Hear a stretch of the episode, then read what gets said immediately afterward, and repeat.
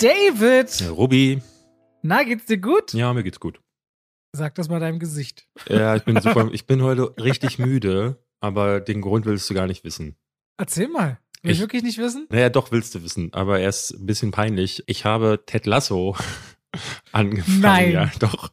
Ich hatte am Wochenende damit angefangen und ähm, einmal reingeguckt und dann zwölf Folgen am Stück geschaut. So, und jetzt habe ich gestern Abend gedacht, so, ja, den Rest, da gibt's ja noch ein paar, vielleicht guckst du noch mal so eine. Und dann habe ich die restlichen Folgen der zweiten Staffel auch noch Nein. geguckt. Du hast, ah, du hast die ganze zweite Staffel durchgeguckt? Ja, ja, also ich bin jetzt mit beidem durch an, innerhalb von einem Wochenende. Wir können da später noch drüber reden, aber Auf ja. jeden Fall. Also soll, soll nach, es soll nach drei Staffeln zu Ende sein, ne? Es soll nur eine noch folgen. Ah, okay, alles klar, interessant. können wir gleich mal drüber sprechen. Können wir gleich drüber reden. Wir werden auch unter anderem reden heute über Last Night in Soho, den neuen Edgar Wright-Film. Und äh, warum ich gerade damit anfange, ist, ich dachte mir, ich habe mal ein bisschen über Edgar Wright gelesen und habe eigentlich nur ein nicht dolles Trivia, aber war mir auch egal, weil dieser Typ, wenn du seine ganze Biografie liest, ist ganz witzig, der ist gefühlt immer so in Sachen reingestolpert, ne? Der hatte ja totale Angst, mit Simon Peck damals ein Drehbuch zu schreiben. Die hatten keine Ahnung, wie es funktioniert, haben so versucht, klassisch auf Heldenreise zu machen. Und irgendwie waren sie dann ganz glücklich, als George A. Romero meinte, dass Shaun of the Dead einer seiner Lieblings-Zombie-Filme sei. Der hat immer so eine Attitüde anscheinend auf seinem Weg an den Tag gelegt, so von einfach mal ausprobieren. So hat, hat er irgendwie seinen eigenen Stil gefunden. Und was ich ganz witzig finde, du kennst ja natürlich bei, bei Shaun of the Dead, Hot Fuzz und, und The World's End, wie diese Trilogie heißt. Cornetto, das kennt, äh, das ist die Three Flavor Cornetto Trilogy. Aber äh, dachtest du eigentlich, dass die, hieß die von Anfang an schon so? Also weißt du, wie das überhaupt erst zustande gekommen ist, dass äh, das Ding so hieß? Mm -mm, nee, gar nicht. Ich habe mich immer Nee, gefragt, warum, warum heißt das so? Man würde ja denken, meinst du aber gerade ernst, oder? Ja, Oder wirklich. du Also es war immer so, dass, also ich, ich bin nie, Ja. ich habe mich nie genug dafür interessiert, um wirklich auf Google zu gehen und zu gucken. Aber wenn das Ding äh, aufkam, dachte ich immer, Cornetto, wie sind sie da wohl drauf gekommen? Der hatte bei Shaun of the Dead halt einfach diese Szene drinne, wo ein Cornetto-Eis gegessen wird. Und er hatte das eigentlich per Zufall und gar nicht so, so klar irgendwie gemarkt oder als festen Bestandteil auch dann in Hot Fuzz drin. Und dann sitzt er in der typischen PR-Interviewrunde, tingeln selber um die Welt und äh, kennst ja selber, wenn es da diese Interviews und Roundtables und so weiter gibt. Und dann fragt äh, ein äh, Interviewer tatsächlich, ob das jetzt das Thema einer möglichen Trilogie wäre, Cornetto, weil das ja immer wieder auftaucht und er zögert keine Sekunde und sagt, ja, ja, genau das ist es. Das ist es. Das wird ähnlich wie, er meinte damals wie Christoph Kieslowskis Three Color Trilogy, Ja. wird es die Three Flavors Cornetto Trilogie. Und deswegen, in Shaun of the Dead äh, gab es äh, rote Erdbeere als Geschmack. In Hot Fuzz gab es dann Brain Freeze, das blaue Original. Und deswegen war dann klar, es muss eine Trilogie geben, nachdem er das und dann das im Internet auch gespreadet wurde, dieses Gerücht, und überall rumging, oh, das wird eine Trilogie, wann kommt der dritte Teil? Die hatten nicht unbedingt einen Plan, dritten Teil zu machen, aber dann war dieses Cornetto-Ding geboren. Ah. Am Ende, also nach in der Promo des zweiten Teils. Und dann dachte er sich, jetzt müssen wir machen. Und dann World Ends ist der Abschluss mit dem äh, grüne Minze-Flavor. Und so kam die Cornetto-Trilogie namentlich überhaupt erst zustande. Krass. Durch ein Interviewer auf der Promorunde zu Hot Fuzz. Das ist gar, gar nicht so ein schwaches Trivia, weil ehrlich gesagt, es ist ein Fakt, wie ich schon gerade sagte, ich war zu faul zum Googeln, aber irgendwie wissen wollte ich es dann doch immer mal wieder. Ein interessanter Fakt, ich muss tatsächlich mich hier outen. Ich bin gar kein großer Fan der Cornetto-Trilogie. Ich mag Shaun of the Dead sehr, sehr, sehr gerne. Die anderen beiden Filme nicht so. Ich habe die alle, glaube ich, nur einmal gesehen, aber ich dachte mir, weil ich bin auch hinter diesem Scott Pilgrim-Hype, also das ist ja auch so ein Ding, was, glaube ich, im Kino ja nie gut lief, aber dann eine riesen Fanbase bekommen hat, nie so richtig hinterhergekommen und ich dachte, irgendwann muss ich die Sachen mal gucken, weil ich Baby Driver unglaublich toll fand und ich muss mal ganz ehrlich sagen, ich habe jetzt kurz bevor wir den Podcast heute aufnehmen, die Last Night in Soho Kritik gedreht und wir sind ja aus dem Kino beide raus und hatten so ein bisschen ähnliche Ansichten, aber jetzt ist es, glaube ich, eine Woche her, dass ich den gesehen habe oder anderthalb, nee, nee, wir sind nicht zusammen in dem Film gewesen, stimmt Nee. nicht. Wir haben danach geredet. Und der ist bei mir aber gewachsen über die Tage. Ja, Ich dachte immer mehr so, oh, den will ich jetzt aber noch mal gucken. bei mir nicht. Der sah so fantastisch aus. Ja, das dachte ich mir. Also, aber der ist bei mir richtig so ein Grower geworden in, Ja. meinem, in meinem Herzen. Können wir nachher drüber reden. Danke wir erstmal dafür. nachher. Zuerst aber äh, herzlich willkommen zu zwei. Zwei Wie Pech und Schwafel. Pech und Schwafel. Gott, war Wir, das wir, schlecht. wir haben uns noch nie geeinigt, wie wir das hier machen, oder? ist ja auch egal. Äh, am ja Anfang auch haben wir egal. noch, einer hat die erste Hälfte, zwei wie Pech und dann der andere und Schwafel. Mittlerweile überlappen wir uns einfach. Das ist so wie ein Handschlag, der weißt du, aneinander ich, ich höre vorbeigeht. ich hör, ich hör unseren Podcast ja nie an, ne? Und äh, ich weiß gar nicht, ob wir da vorne immer noch die Musik dran haben oder so einen Sprecher. Ich weiß das gar nicht. Doch, ich, ich höre den äh, regelmäßig tatsächlich. Äh, Haben wir den Sprecher dann noch oder ist nur die Musik? Oh, Alles klar, David. So, so oft hörst du es dann doch. das ja. geht so, ne, das ist so, das hat sich so eingebürgert. Wir sind jetzt bei Folge was? 40, oder? Wir Mhm. sind bei Folge 40 und Folge 14. also so viele Jahre, wie ich alt bin, ist dieser Podcast jetzt folgenalt und da vergisst man dann schon einiges. Und man hat wahrscheinlich auch in dem Fall, habe ich glaube ich einfach, kennst du das, wenn so einige Geräusche oder Dinge, die nimmt man so als gegeben wahr. Deswegen, ich kann dir gerade auf Teufel komm raus nicht sagen, ob wir da eine Stimme haben oder nicht. Verdammt. Ich glaube aber Ich habe nicht. ich hab übrigens gestern fast meine erste Pressevorführung in meinem Leben verlassen. Was? Ja. Okay, was war das denn? Warte, Es warte, war- warte, du hast Respect gesehen und der andere war Adams Family 2. Okay, dann war Adams Family 2, nee, 1 ist das, ne? Nee, du nimmst, gehst falsch an die Sache, ist Teil 2, aber du gehst falsch an die Sache ran. Es lag nicht am Film. Ah, okay, ah, schade. Ich wäre bei Respect fast rausgegangen, weil manchmal Studios so mit Begleitung einladen. Ist ja auch ganz nett. Aber wenn die sich dann Popcorn holen und ich dann am Ende in einer normalen Vorführung gefühlt sitze, wo sich alle auch noch zwei Bier vorher reingestellt haben und den halben Film lang geredet wird und Aretha Franklin ist ja auch ein Biopic und eine spannende Geschichte, das Thema, Hm. und die Leute nur am La also immer wieder so am Quatschen und Tuscheln, das geht einfach nicht bei einer Pressevorführung. Ich denke dann manchmal auch, Leute, jetzt mal ohne Scheiß, ich weiß, Kino ist ein Ort der Unterhaltung und es soll Spaß machen und gegen Reaktion zu dem Film überhaupt nichts zu sagen. Aber zwischendurch zu reden, ich meine, wir sitzen da in einem professionellen Umfeld und es sind dann vor allem so, wenn dann so drei Begleitungen kommen, du merkst dann auch manchmal sowas wie Respect, das Kino war gestern voll. Normalerweise hätten wir auf so einem Film vielleicht 40 Kollegen, die den Film sehen. Ja. Gestern waren das 200 oder 180. Und da hast du richtig gemerkt, also das ist ultra unangenehm. Äh, Gerade bei so einem Film, wenn die Leute dann quatschen, da war ich irgendwann nicht rausgehe und sage, Leute, das geht nicht, echt nicht, das ist nicht geil. So macht das keinen Spaß. Und vor allem, wenn du in so einer Nachtvorstellung dann schon fast sitzt, beruflich, dann willst du wenigstens da dann auch ganz intensiv oder in Ruhe mal gucken, weil du, wir kommen ja langsam in die Phase, wo du auch nicht weißt, was hat so einen typischen Oscar-Appeal. Und sagen wir mal ehrlich, Biopics sind ja immer auch so ein bisschen äh, äh, Filme, die auch gerne mal zumindest mit nominiert werden als bester Film, auch wenn sie dann vielleicht keine Chance haben, den Preis zu gewinnen. Hm. Ja, wobei man sagen muss, du bist da, glaube ich, auch ein bisschen verwöhnt, weil du gehst ja, glaube ich, fast nicht mehr in normale Filmvorstellungen, oder? Also su super selten, glaube ich, ne? Ja, vielleicht sechs im Jahr oder fünf. Und Ja. 200 oder 150 normal. Ja. Also, nee, normal Presse. Ja, Ja. äh, bei mir ist es ja noch ein bisschen häufiger, weil ähm, ich auch ab und zu mal tatsächlich auch noch mal einen Film noch mal gucke. Jetzt Dune hatte ich äh, hatte ich noch mal geschaut und ähm, ma- manche Filme guck, verpasse ich in der Pressevorführung und schaue die dann noch mal. Und da merkt man halt wirklich, es ist eine Qual, ins normale Kino zu gehen. Also es ist nicht immer so, aber ich habe das Gefühl, in Horrorfilmen, da ist es mittlerweile einfach Standard auch geworden, zu labern, weil man seine eigenen Ängste oder Unsicherheiten nur so übertünchen kann Ja, ja. und sich irgendwie vorher mit Popcorn einzudecken. Ich meine, meine Lieblingspresseverführung wird wahrscheinlich auf ewig die Quiet Place 1 Presseverführung sein. Ein Film, in dem einfach zwei Stunden nicht gesprochen wird und dann hat der Publisher, und das machen sie sonst nie, entschieden, wir geben heute Popcorn aus. Und das war, da, da dachte ich wirklich, neben mir saß einer und es war einer von denen, die halt einfach ewig essen. Den wollte ich wirklich zwei Stunden lang erwürgen. Das ist halt selten der Fall, dass ich wirklich so Tendenzen habe, wo ich Menschen einfach wegmachen möchte, aber das war so ein Fall. Wobei ich eins sagen muss, wenn es äh, um Kinderfilme geht, da sind oft Kinder eingeladen, da habe ich vollstes Verständnis. Also wenn Kinder Ja. zwischendurch ganz doll lachen oder schreien oder, so, oder sich verkriechen und sagen, oder dann so manchmal, wenn irgendwas Schlimmes passiert, ah, das ist mir gruselig, wenn die, da habe ich, das ist vollkommen in Ordnung. Ich rede wirklich von erwachsenen Leuten, so Kinder, klar. Für die ist das, äh, das sehe ich nochmal ganz anders. Na gut, wollte ich mal erzählen zum Auftakt. Geh mir gestern herzlich auf die Nerven tatsächlich. Nicht der Film, sondern das Verhalten der Leute.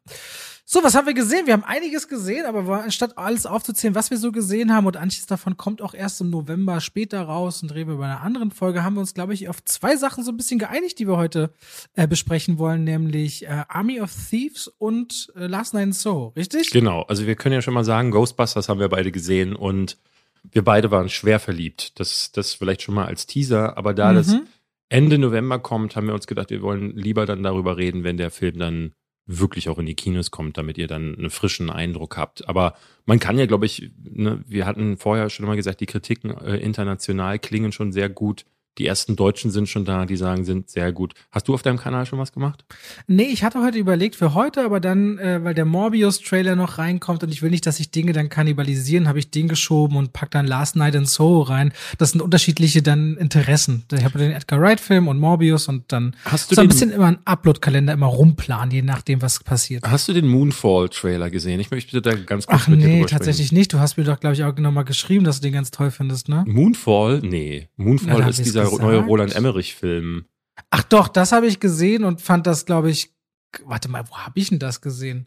Naja, es sah für mich auf jeden Fall, ich dachte so, Roland Emmerich, der hatte mal eine Zeit und jetzt ist vorbei. Na, gestern ist ein neuer Trailer davon erschienen. Ah, okay, Trailer dann 2 hab von ich- Moonfall. Okay, dann habe ich Trailer 1 besprochen Ja. oder sowas. Und Moonfall ähm, ist gestern wirklich so dieses Beispiel gewesen. Da habe ich kurz überlegt, ob ich auch ein Video dazu mache, weil das ist ein Trailer, der, der verrät einfach alles.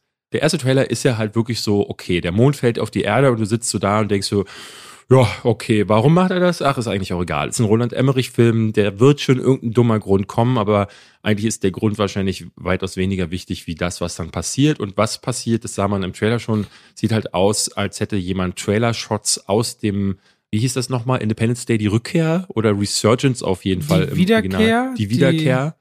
Da gab's ja diese komische Technik, wo die Alien-Mutterschiffe jetzt irgendwie die Gravitation umgekehrt haben und alles so nach oben gesogen wurde. Und Mhm. Genau so sieht das aus im ersten Moonfall-Trailer. Ich dachte so, ja, wenn du da einfach diese Trailer-Szenen tauschen würdest, das würde kein Mensch merken.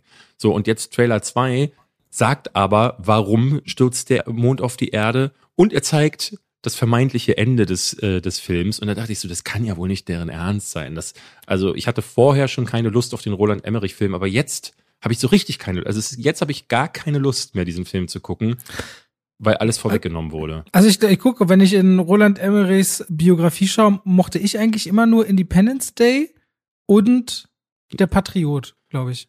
Na, ich werde ihm ewig dankbar für Universal Soldier sein. Ähm, mehr muss ich von dem gar nicht haben. Ich, ich bin damals ja einer der. Warst du damals im Kino bei Independence Day? Nee, ich Ach so, äh, nee, Gott, 97 war das, glaube Ja. ich, ne? Da bin ich ja zehn. im Kino schon gewesen. Und für mich war das natürlich ein mega Blockbuster. Ne? Alle haben darüber berichtet. Ja, das ja, war der ja. erfolgreichste Film, glaube ich, damals.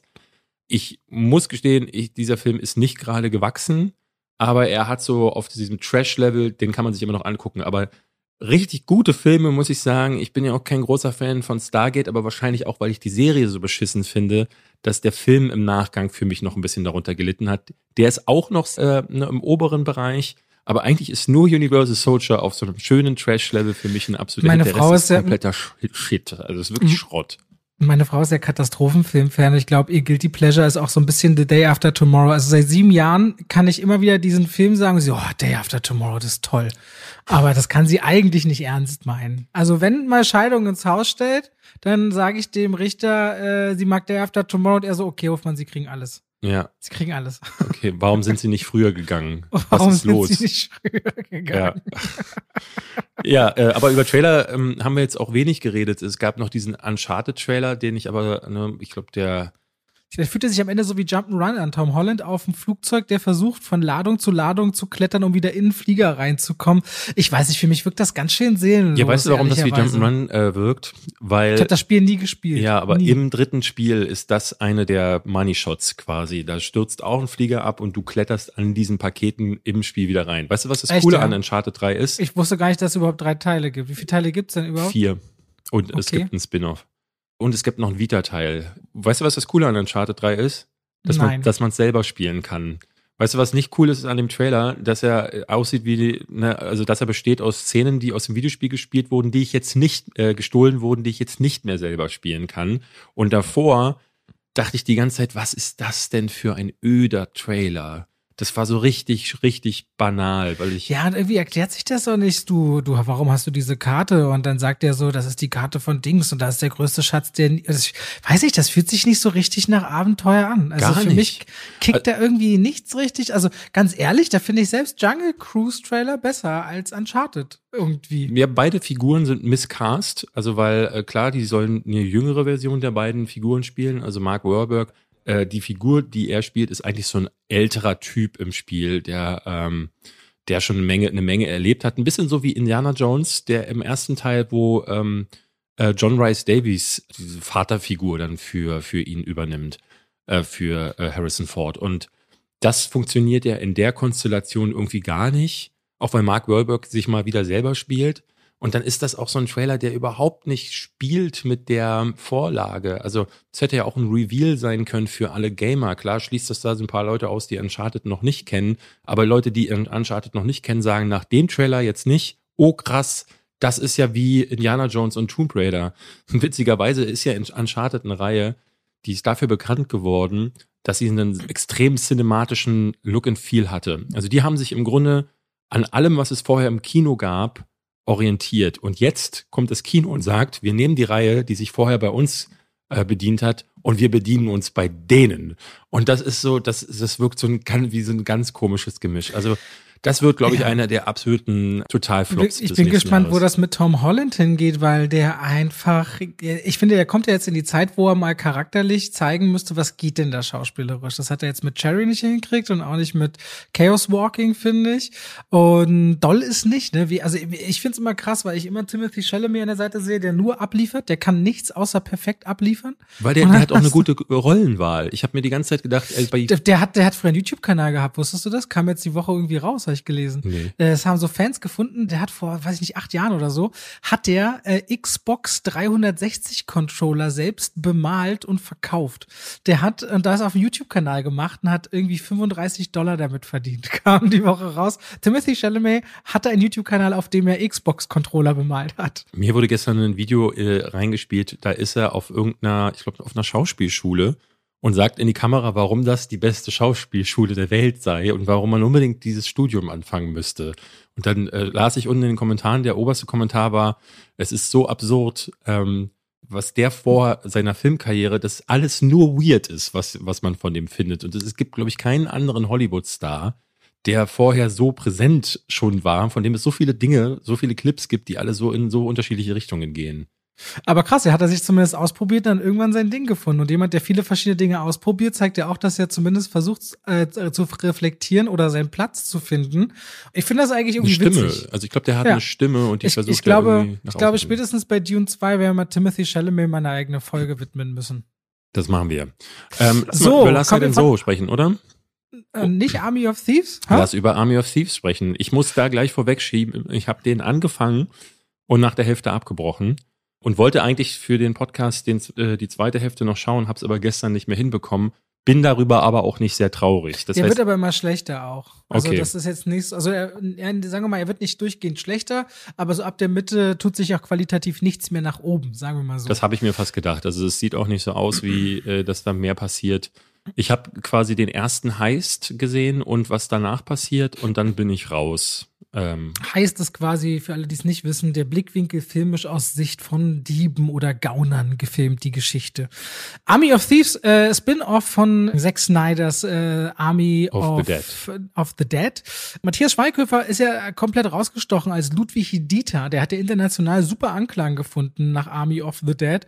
Äh, hatte aber vorher schon irgendwie den Deal in der Tasche, dass er Army of Thieves machen darf. Das war jetzt nicht auf den Erfolg, nur basierend von äh, seiner persönlichen Figur und durfte jetzt also hier als deutscher Ableger nach den Figuren von Zack Snyder äh, einen Film auf Netflix rausballern, der tatsächlich auch in 90 Ländern auf Platz 1 gerade der Netflix-Charts ist. Also ich glaube nicht, dass der unerfolgreich ist, weil der genauso mit seiner Verpackung und seinem Look genau das Mittel zufriedenstellbar, also das einfach, sagen wir mal, das, wo die mit niedrigschwellige Zufriedenheitsgefühl von Streaming-Publikum gut erreicht. Sagen wir es mal so. Die kannst du einfach mit ziemlich viel Müll auch ganz schnell abspeisen. Und da geht Army of Thieves, äh, finde ich, voll rein. Erzählt die Geschichte eben von einem kleinen äh, Typen, der bei der Bank arbeitet, unzufrieden ist eigentlich damit und der liebt es, Schlösser zu knacken, hat einen YouTube-Kanal, keiner klickt die Videos und eines Tages findet er sich mitten wieder in so einem Schlossknackwettbewerb und kann zeigen, was er drauf hat, macht das auch ganz lässig und entspannt und wird sofort rekrutiert in eine Gaunerbande, die die größten und kompliziertesten Saves der Welt knacken will, die wiederum von ihrem Erschaffer als eine Art ähm, Abgesang auf die Geschichte der Nibelungen erschaffen wurde. Bis er sich sein eigenes Grab sogar mit einem Boah, ich merke gerade, dass ich wegdöse, während ja. du die äh, Inhaltsangabe sagst. So. so scheiße ist das alles, dass ich wirklich komplett weg gewesen Matthias Schweighöfer inszeniert sich zumindest selbst. Eins muss ich ihm lassen, der hat wirklich, der, er hat zwei, drei Momente, wo der Film mal ganz kurz zur Ruhe kommt und wo ich dem diese Leidenschaft an diesem Schlösserknacken glaube. Und in dem Teil, den du auch nicht gesehen hast, weil er äh, irgendwo in der zweiten Hälfte ist, sitzt er mal auf einem Zug und schafft es vor den Behörden zu fliehen. Und da gibt's einen kurzen Moment, da guckt er an der Kamera knapp vorbei und sagt, wie habe ich das geschafft, hierher zu kommen? Ein ganz ehrliche Frage mal, ein ganz ehrlicher Moment, wo ich dachte, und da ist mal die Figur, die was er vielleicht könnte. Aber er spielt sogar auch besser als alle anderen im Cast, die mhm. auftauchen in Army of Thieves. Ich habe das Gefühl nicht los, dass er sich aber auch selbst in der Inszenierung die ein oder andere Einstellung mehr gegönnt hat, weil das eigentlich eine Visitenkarte sein soll für ich will international arbeiten.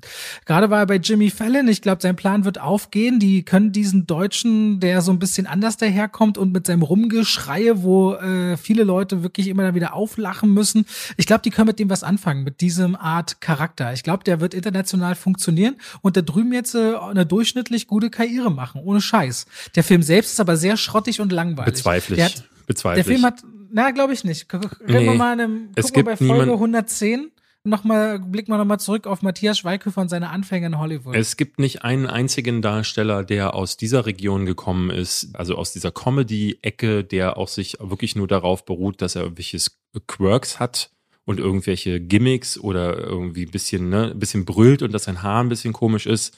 Du hast halt ja. Leute, die es geschafft haben. Das sind entweder super skurril, aber sie gehen in die Nische, so wie Odo Kier Du hast früher so Leute wie Jürgen Prochnow gehabt oder der, der ein oder andere Charakterdarsteller. Christoph Walz hast du jetzt, aber bei der Österreicher, glaube ich. Genau, aber wenn ich dann, Daniel Brühl versucht sich daran und der funktioniert irgendwie ganz gut so äh, immer mal wieder, wird aber auch eigentlich so als äh, Standarddeutscher eingesetzt. Der hat ja eine größere Karriere in Spanien als in Deutschland. Das wissen ja viele immer nicht, dass der ja in Spanien voll im Geschäft ist. Der ist ja, der ist ja, spricht ja fließend Spanisch und alles. Ja deswegen, ich kann mir das nicht vorstellen, dass das, äh, dass das besonders die große Karriere wird. Ich, ich, zu Army of Thieves muss ich erstmal sagen, ich habe die ganze Zeit so ein ganz komisches, wir haben mal über diesen Uncanny Valley-Effekt gesprochen. So dieser, ja. dieses Gefühl, dass du etwas siehst, das sieht aus wie, ähm, das könnte echt sein, aber du wirst dir das Gefühl nicht los, nein, irgendwas stimmt da nicht. Das menschliche Auge ist darauf trainiert, diesen kleinen, feinen Unterschied zu erkennen. Übrigens habe ich da dieser Tage eine Creepypasta zugelesen. Also nicht mal Creepypasta, sondern eine, eine, eine interessante Theorie. Da schrieb jemand, dass es eine ganz besonders erschreckende Vorstellung ist, dass äh, denn solche, solche Urängste basieren ja für in der Regel darauf, dass es irgendwann mal eine tatsächliche Gefahr gab. Ne? So wie Schlangen, die dann später eine Angst vor Schlangen oder vor grüner Farbe oder die sich dann später dann äh, davon dann irgendwie noch zeigt und darauf basiert, dass früher einfach Fressfeinde gab oder giftige Pflanzen oder so.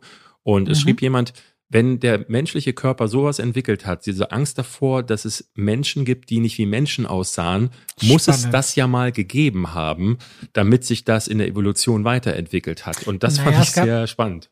Naja, vielleicht aber auch wenn du zurückreist, war, wenn sich Homo sapiens entwickelt haben, du hattest dann Homo erectus und Homo so und so und Neandertaler, es gab ja irgendwann mal so Zwischenformen von Menschen wahrscheinlich. Also so, so, so Abwandlungen. Und dann hat sich irgendeine ist Dominante geworden. Vielleicht deswegen, um mm, sofort ja. zuzuordnen, auch mit diesem Stammesdenken und Zugehörigkeitsdenken, ah, die gehören nicht zu uns, die sind ein bisschen anders, vielleicht daher schon alleine, weißt du? Ich hatte die Theorie gelesen bei Reddit, dass es auch so ein Filter war, um Krankheit zu erkennen. Also ah. Leute, Menschen, die sich optisch verändert haben, daran hat man dann äh, in diese, dieser Zeit haben Menschen dann damals erkannt, oh, irgendwas stimmt nicht. Da muss ich bis heute immer noch an The Beach denken. Ich finde diese Szene so übel, als er einfach zum Sterben in den Wald gebracht wird mit dem aus dem Auge, aus dem Sinn. Muss ich immer wieder dran denken, wenn ich an Krankheit und irgendwie so Dschungel denke. Warum ich das gerade gesagt habe, äh, dieser Film sieht aus wie eine amerikanische Produktion, klingt so, fühlt sich so immer mal wieder auch so an ist aber eigentlich ein tief deutscher Film. Das haben wir jetzt hier schon häufiger gesagt. Die Inszenierung, auch das Pacing, das Timing, die Witze, wie sich Schweighöfer inszeniert am Anfang, wie er dann halt auf die, vor diesem, äh, sitzt er dann vor seinem Bildschirm und lädt sein erstes YouTube-Video hoch. Das ist, als hättest du eine Red-Kamera genommen und damit die früheren Matthias Schweighöfer-Filme gedreht, für die er ja bekannt geworden ist und die in Deutschland ihn ja auch zum Star gemacht haben.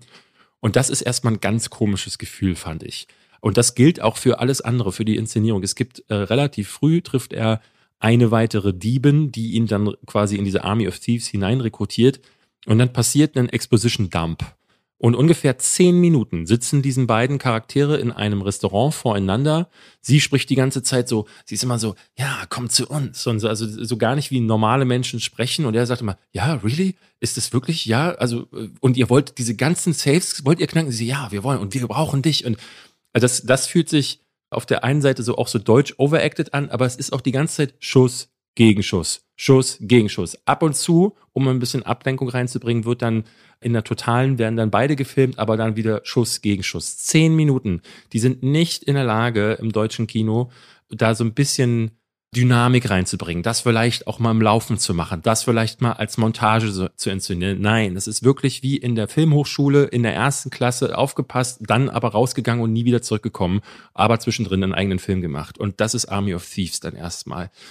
Und da sind wir noch gar nicht bei dem Diebespart angekommen bei den Heists, die ich auch sterbenslangweilig finde. Der Cast, diese erste Vorstellungsrunde, wo sich die anderen Diebe vorstellen, da musste ich fast lachen, so schlecht war das gespielt. Ähm, und irgendwie nach dem ersten Heist dachte ich so, okay, ich kann jetzt erstmal ausmachen, ich, und, weil jetzt habe ich eigentlich alles gesehen.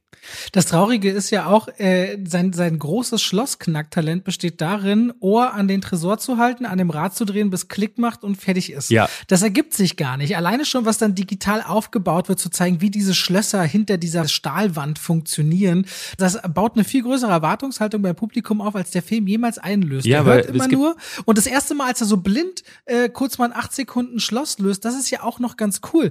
Und dann macht er, finde ich, einen der unverzeihlichsten Fehler. Er macht sich immer wieder darüber lustig, oh, das ist ja wie in diesem Film, wo jeder aus dem Team eine besondere Fähigkeit hat mhm. und wenn man die kombiniert, dann kann man Raubzüge begehen. Und denkst du echt, du machst dich gerade lustig über alle anderen mittelmäßigen Heistfilme ja, soll und hast selbst, sein. Ne, und hat selbst überhaupt nichts Originelles. Ja, ja, aber das ist also ja, das, das, das, das ist sein Fallback. Er versucht quasi den hum mit Humor zu nehmen, Ne, er weiß, dass er jetzt Klischee macht und damit die Leute ihm das Klischee mehr abnehmen, macht er einen Witz übers nee, Klischee. Das ist, das es bleibt ich, halt leider ein Klischee. Ja, das ist, glaube ich, aber das empfinde ich schon als eine Geringschätzung, Schrägstrich Beleidigung des Publikums, zu sagen, und das gebe ich euch jetzt zu fressen.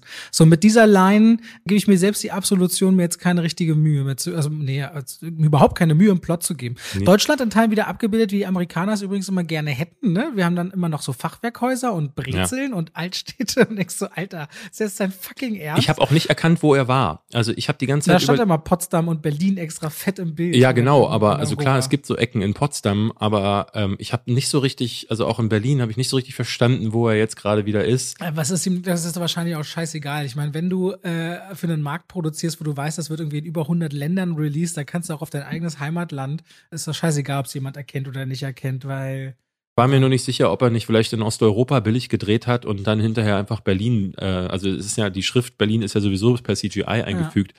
Aber für, für, für ein Spin-off hat Army of Thieves auch mit Army of the Dead gar nichts zu tun. Gar also, dass in Nevada parallel eine Zombie-Apokalypse ist und er nachher aus dem Army of äh, the Dead auch noch die Szene rausnimmt. Also er packt in seine als Abschluss nochmal rein, wie er rekrutiert wird von Dave Bautista.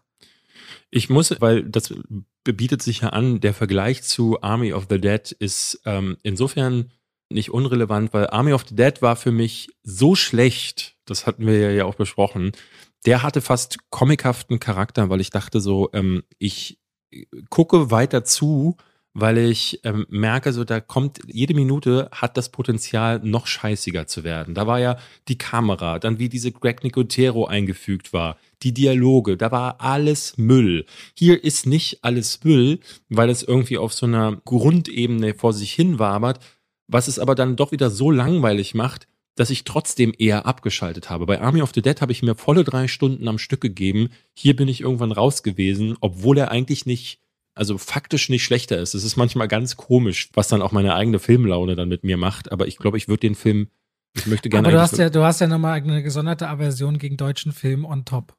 So, das kommt noch der Erbe. Und dieser Film fühlt sich so schrecklich deutsch an. Und du merkst halt, dass äh, Matthias Schweighöfer, weil ich sehe das eher so als, ähm, ne, wo du sagst, er möchte das Publikum vorführen. Ich sehe es tatsächlich eher so, er möchte gerne Quentin Tarantino und, und Konsorten sein oder Edgar Wright, der sowas ja kann, der ja Horror kann oder auch Heist kann. Er hat sich ja gerade bei, bei Jimmy Fallon, da hat Jimmy Fallon hat so Pressestatements zu, äh, zu, zu Army of the Seas vorgelesen, natürlich so die Besten der Besten.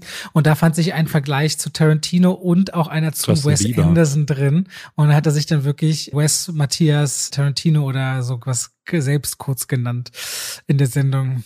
Ja. Er hat sich doch auch mit Justin Bieber irgendwie verglichen. Ähm, ich habe nur das. Ja, der, ja also ich, ich vergleiche immer nur Brienne von Tat äh, aus Game of Thrones, weil die sehen tatsächlich gleich aus. Ja, also ich bin auch wieder da überrascht, dass, ähm, also ich habe mittlerweile das Gefühl, egal was auf Netflix neu startet, es geht auf die Eins. Es Hauptsache, es lässt sich irgendwie wegkonsumieren. Das ist krass. Also da bin ich immer wieder auch überrascht, weil es kommt ja so viel Content. Naja, es ist, es ist ja zumindest immer noch besser als originärer Content aus dem direkten Fernsehen. Ne? Also ja. wenn jetzt irgendwie jetzt irgendwie den den zwölften Krimi oder so dir anguckst, die ja noch einfachere Strukturen für gewöhnlich haben, dann sagen sich die Leute, diese und vor allem auch die Haltung, naja, also ein Abo-Service gönnen wir uns, Netflix haben wir, da wollen wir aber was haben für unser Geld, da guck mal gefälligst, was da Neues raus ist. Ja, da packen die das Fett auf den Banner am Start und gut ist so. Sicherlich nicht unrelevant, aber macht auf jeden Fall filmisch äh, original nichts mit einem. Was passiert denn in der zweiten Hälfte noch? Also jetzt ohne zu spoilern, aber Ne, dann, naja, wie ist es denn? Irgendein Heißding geht schief, dann verrät sich die Gruppe so ein bisschen, sie splitten sich, ein Teil hält dann aber zu ihm und dann sind die Behörden dem anderen bösen, intriganten Teil der Gruppe auf dem Weg und dieser eine Ermittler Delacroix heißt der, der beamt sich gefühlt. Die haben am Ende anderthalb Stunden Vorsprung und fahren nicht weit und auf einmal ist der da. Und dann wechseln sie aber komplett den Ort, weil die Gruppe geteilt ist und dann ist der schon wieder am anderen Ende irgendwas. Das spielt alles, also keine Ahnung, ob der sich in alternativen Zeitebenen Ebenen bewegen kann. Das wirkt total komisch und einfach nur dämlich. Und sie opfert sich für ihn. Sie geht in den Knast. Jetzt heißt gespoilert. Jetzt hast du es wirklich hart gespoilert, aber äh, ich glaube, das ist jedem egal. Das Ding ist echt nicht gut. Echt nicht. Ja, ich habe ihm, glaube ich, trotzdem viereinhalb Punkte noch gegeben. Ja, okay. Ja, ja. Ich werde so, noch zu Ende gucken. Ich mache vielleicht auch noch was dazu. Last Night in Soho, neuer Edgar Wright-Film. Ich habe mich lange drauf gefreut, weil ich die Trailer auch richtig toll fand. Es war so klar in den Trailern, es wird ein bisschen Thriller, es soll horrorhaft werden, es ist ein bisschen märchenhaft. Ich erzähle kurz, worum es geht mal wieder. Es geht um Eloise, die, die liebt Modedesign. Die macht schon immer ihre Kleidung selber und vom englischen Land zieht die nach London, äh, studiert da Modedesign, aber ist extrem introvertiert und kommt auch mit diesem Druck in der Großstadt nicht klar. Schon der Taxifahrer macht sie so komisch an, als sie ihn absetzt und sagt auch noch so im Spaß so, naja, vielleicht bin ich nur dein erster Stalker und du merkst schon, okay, creepy. So ein bisschen das Thema, was es hier hinauslaufen könnte. Auf jeden Fall fängt Eloise an, sich so selbst noch weiter zu isolieren und in ihren Träumen gelangt sie in die 1960er Jahre von London und lernt dort die junge Sandy kennen. Im Londoner Nachtleben, die eine wunderbare Aura und Präsenz hat, Sängerin sein will, die großen Bühnen bespielen möchte, aber so wie der Film dann extrem viel mit Spiegeln arbeitet, arbeitet, wird sich auch ganz schnell zeigen, was oben glänzt, kann unten richtig düster und böse sein. Und ich will ehrlich gesagt bei Last Night Zoo gar nicht verraten, wohin sich das so sehr entwickelt, aber für mich ist so ein übergeordnetes Thema auf mehreren Ebenen Schändung. Schändung, habe ich in meiner Kritik gesagt, ist so ein großes Thema. Ich finde das einen visuell brachial starken Film. Der sieht in diesen 60er Jahre Shots, da hätte ich am liebsten Stopp drücken wollen, gigantisch aus, finde ich, auf den Londoner Straßen. Die Ausstattung, die Autos, die Klamotten, dann Eloise und Sandy begegnen sich immer wieder über Spiegeln. Da gibt es einen Shot über eine Wendeltreppe. Ich finde das so stylisch und elegant aufgelöst, also visuell und Farbpalette und Lichter fand ich Last Night dann so ganz großartig. Die Geschichte baut im, wenn ich ihn in drei Teile unterteilen würde, im dritten Teil spürbar ab und das Payoff, also das Finale des Films, es fühlt sich leider ein bisschen unrund an, was sehr schade ist, aber allein die erste Hälfte hat mir große Freude gemacht und ich vergebe so nach und nach diese zweite Hälfte dem Film, mehr länger er zurück ist und habe halt echt Lust, den nochmal zu schauen, muss ich sagen. Ich habe mich auch sehr darauf gefreut, ähm, auch weil ich, äh, ne, es, es passt ein bisschen nicht dazu, weil ich ja gesagt habe, Edgar Wright am Anfang, die Cornetto-Trilogie ist nicht so meins, aber äh, ich mag seinen Inszenierungsstil. Ich mochte Scott Pilgrim ja auch und Baby Driver kann ich zumindest dafür nehmen, was oberflächlich da ist, nämlich so ein wahnsinniger Schnittfluss. So, Last Night in Soho fängt sehr ähnlich an. Du merkst auch hier wieder, er schneidet auf Beats, er schneidet auf Tempo und es gibt äh, am Anfang den ein oder anderen Song, wo du, wenn du genau darauf achtest, dass immer genau zu Schlagzeugschlägen oder anderen Audio-Cues kommt ein Schnitt. Und das ergibt einen wahnsinnigen Fluss am Anfang, der gleich reinzieht. Ich fand die erste Hälfte auch sehr viel stärker, weil dann auch dieses Mysterium noch da ist. In der Mitte hat er mich dann wirklich voll gehabt, weil das, was du als Schändung ansiehst, ich würde das schon auch aussprechen. Es geht halt eben äh, ums Showgeschäft und was mit Frauen da speziell passiert und gemacht wird. Und das fand ich ganz, ganz stark gemacht, weil es nicht so, also wieder so ein Film, ähm, in einem Jahr, wo wir mit Promising Young Woman und ähm, The Last Duel ne, immer mehr Filme bekommen, die diese Perspektive einnehmen. Hier finde ich, ist es eingebettet in einen sehr schönen, stylischen, düsteren Thriller und passt perfekt rein. Äh, und ohne da der, auch mit der Keule zu kommen. Ne? Also ohne jetzt zu sagen, Frauen müssen besser behandelt werden oder besser bezahlt werden, sondern einfach im Showgeschäft bist du als Frau nichts wert. Wenn du Glück hast, vielleicht ein bisschen. Und ähm, das fand ich, fand ich wirklich stark, diese Perspektive dieser Film einnimmt. Mein größtes Problem war, dass da zwei Filme gegeneinander kämpfen. Es gibt einmal diesen Film mit Eloise und sie geht zur Uni und dann trifft sie so einen Love Interest und dann wohnt, zieht sie in so eine Wohnung ein. Und ich finde sie relativ grau.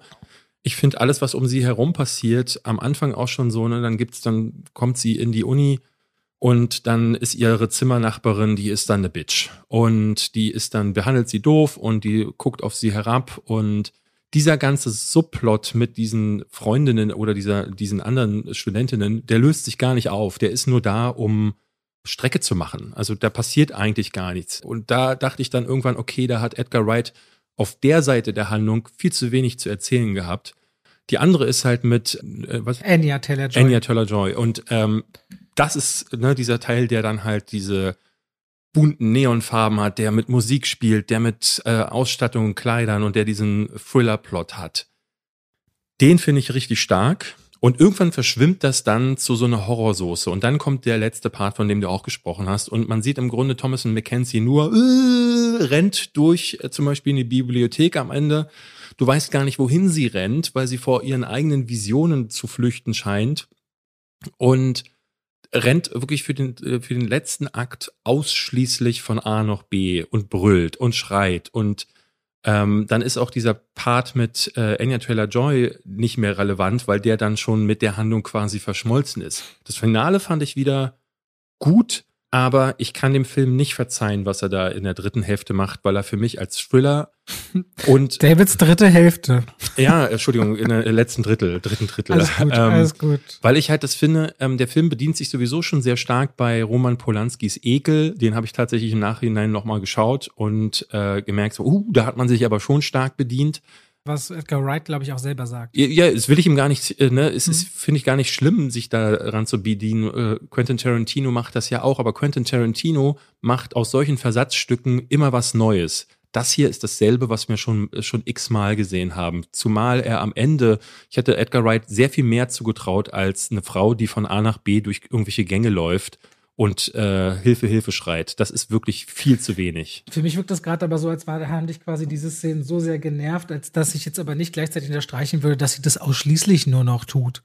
Ich, nee, würde ich also ich habe die Szene auch im Kopf, die du hast, aber ich hatte jetzt nicht, dass sie die ganze Zeit wirklich nur hirnlos rumschreien, rumrennen. Na, würde. guck mal, sie, sie, sie, es gibt ein Date, da schreit sie rum. Es gibt diese Bibliotheksszene, da schreit ja, sie rum. Es gibt das Ende, da schreit sie rum. Ähm, und sie kann nicht viel mehr, ne, also, weil es ja keine echte Bedrohung gibt, kann sie nicht viel mehr als von A nach B schreiben. Aber trotzdem würde ich so ein bisschen rausnehmen wollen, dass quasi nicht die gesamte Leistung von Thomas McKenzie darin besteht oder deswegen schwach sei, weil dieser ganze Part des Entdeckens und Erkundens dieses Londons. Ihre, also sie, ihre Leistung habe ich Leistung, angesprochen. Genau, aber das wollte ich gerade noch mal quasi herausnehmen, dass das nicht jetzt äh, darstellt, was du schauspielerisch von ihr Ja, hast. ja, nee, also das ist eine Regieentscheidung. Das ist das, was Edgar Wright im, im, Drehbuch gemacht hat und das ist mir zu wenig. Also, weil ich hatte, hatte wirklich gehofft, das hat er ja mit Shaun of the Dead gemacht. Er hat das Zombie-Genre genommen und das auf den Kopf gedreht. Er hat eine Komödie dazu gemacht, aber auch einen Zombie-Film, der auch äh, diese klassischen Zombie Statuten irgendwie erfüllt und richtig gory wird, also sehr blutig zum Teil auch.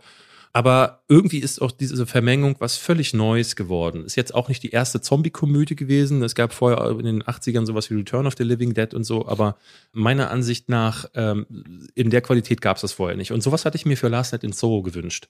Und das ist er nicht geworden. Er ist eigentlich nur ein sehr guter, sehr stylischer Thriller, aber einer, der mich dann doch zu doll gelangweilt hat, als dass ich den nochmal gucken wollen würde. Aber ich würde, ich persönlich würde den trotzdem jedem empfehlen, der jetzt vielleicht nicht mit diesem enormen Vorwissen reingeht. Mhm. Also ich glaube, dieser Film, der kann wirklich einen bereichern tatsächlich. Auch die Frauenrollen sind wieder sehr stark. Ich, äh, ähm, ich ja, finde, ich finde auch Matt Smith, der mit hat so eine ganz krasse Präsenz und Charme und die, die dreht sich ja auch diese Figur, äh, auch was den männlichen Part angeht, nicht uninteressant tatsächlich. Aber ich liebe auch diesen Look 60er Jahre. Das sieht einfach fantastisch aus, finde ich. Also ich habe den noch nicht bewertet. Ich das ist aber so einer, dem ich so drei von fünf, also in deinem Fall sechs von zehn geben würde, weil ich immer noch auch denke, es gibt genügend Punkte, wegen denen man sich den angucken kann, aber äh, das war's.